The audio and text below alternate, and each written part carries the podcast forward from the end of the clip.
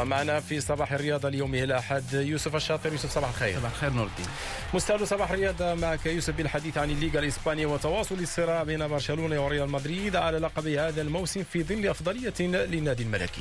برشلونة وإن فقد الكثير من إمكانياته نهاية هذا الموسم وبات لا يقنع حتى أكثر عشاقه ولهن إلى أنه مصمم على تأجيل تتويج ريال مدريد بلقب الليغا حتى الجولة الأخيرة. أمام بلد الوليد السبت استعان النادي الكتالوني بلاعب وسطه الشيلي أرتورو فيدال لإمضاء الهدف الوحيد في المباراة التي شهدت أداء متوسطا للغاية من جانب أبرز نجوم البارسا. على رأسهم الأرجنتيني ليونيل ميسي والفرنسي أنطوان غريزمان الذي خرج مصابا مع نهاية الشوط الأول. وحده الألماني مارك أندري تيرشتيغن هو من يحافظ على ثبات مستواه ونظافة شباك الفريق في الأسابيع الأخيرة. أما المدرب كيكي سيتين فيبدو أن الأمور قد تجاوزته فعلا في انتظار صيف ساخن قد يشهد تغيير البارسا لجلده بالكامل. الآن العين على الريال الذي يواجه غرناطة الاثنين وبإمكانه إعادة فارق النقاط إلى أربع قبل جولتين من النهاية. نتحول إلى إيطاليا حيث سجل البرتغالي كريستيانو رونالدو مرتين من نقطة الجزاء كي يجنب فريقه يوفنتوس الخسارة أمام أتلانتا الذي تقدم مرتين على أرض اليوفي. هذا التعادل ترك السيد العجوز في الصدارة بفارق ثمان نقاط على لاتسيو الخاسر على أرضه أمام ساسولو.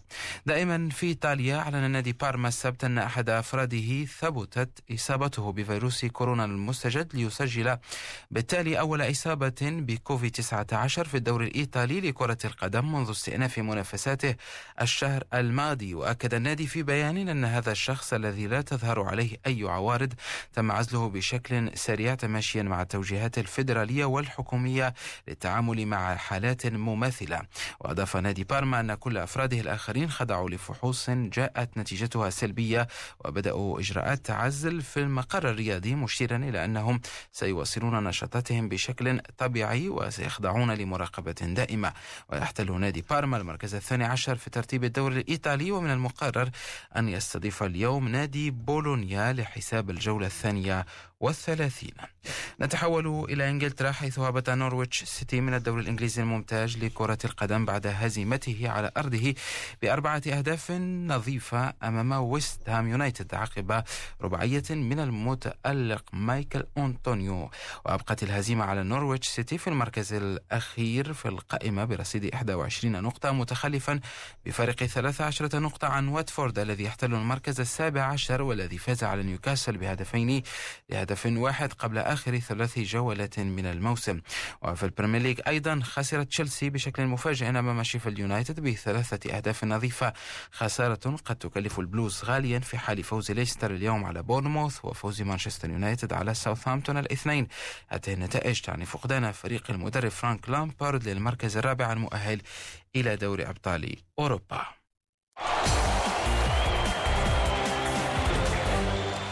غريبيا الآن بعد أقل من 48 ساعة على توجيه الدعوة إلى اللاعبين كشفت الجامعة الملكية المغربية لكرة القدم عن تأجيل المعسكر التحضيري للمنتخب المغربي للاعبين المحليين والذي كان مقررا في الفترة بين الخامس عشر والثامن عشر من يوليوز الجاري تأهبا للمشاركة في نسخة الشان في يناير المقبل بالكاميرون. وعزت الجامعة الملكية هذا القرار إلى عملية تقييم للبروتوكول الصحي الذي يسبق تدريب المنتخبات المغربية بتنسيق مع السلطات المختصة وبالنظر أيضا للمدة القصيرة التي حددت لتجمع المنتخب المغربي للاعبين المحليين. وكان المنتخب المغربي بإشراف المدرب الحسين عموتة يتأهب شهر مارس المنصرم للدخول في مرحلة الإعداد للدفاع عن اللقب في نهائيات كأس أفريقيا للاعبين المحليين التي كانت مقررة أبريل الماضي قبل أن تؤجل مؤخرا من قبل الكاف إلى شهر يناير المقبل.